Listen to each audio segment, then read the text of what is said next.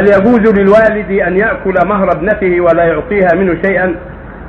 إذا كان بدون رضا منها؟ الوالد يجب عليه ينظر في الأمر فليس له أن يضرها ولا يحرم عليه يأكل شيء مال الوالد يأكل. الخص النبي عليه الصلاة والسلام قال لرجل اشتكى إليه قال إن أبي اجتاح مالي قال أنت ومالك لأبيك.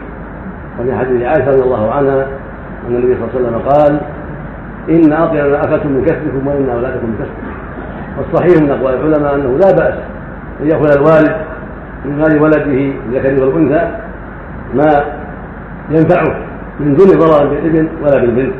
له الصواب.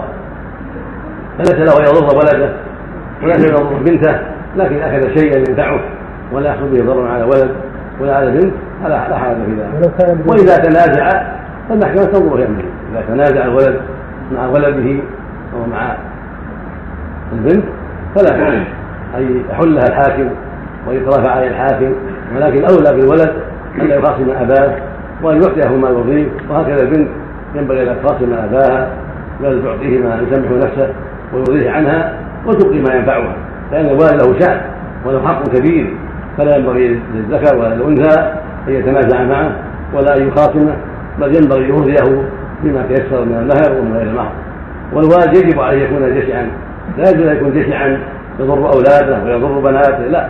بل الواجب عليه أن يخاف الله وأن يراقب الله وأن يكون ذا أخلاق فاضلة ولا عفة ولا عطف أو حنو على أولاده.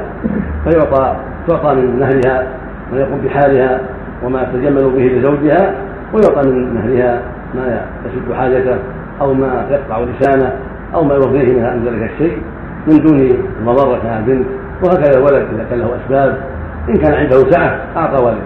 وإن كان ما عنده سعة راتبه بقدر حاجة بيته فليس لوالده يأخذ شيئا بل يحرم على والده أن يضره بذلك. أما إن كان عنده سعة وان زيادة تفضل عن حاجته فإن الذي ينبغي له أن يعطي والده ما يرضيه من هذا الزائد ولا يكون بينه وبين والده نزاع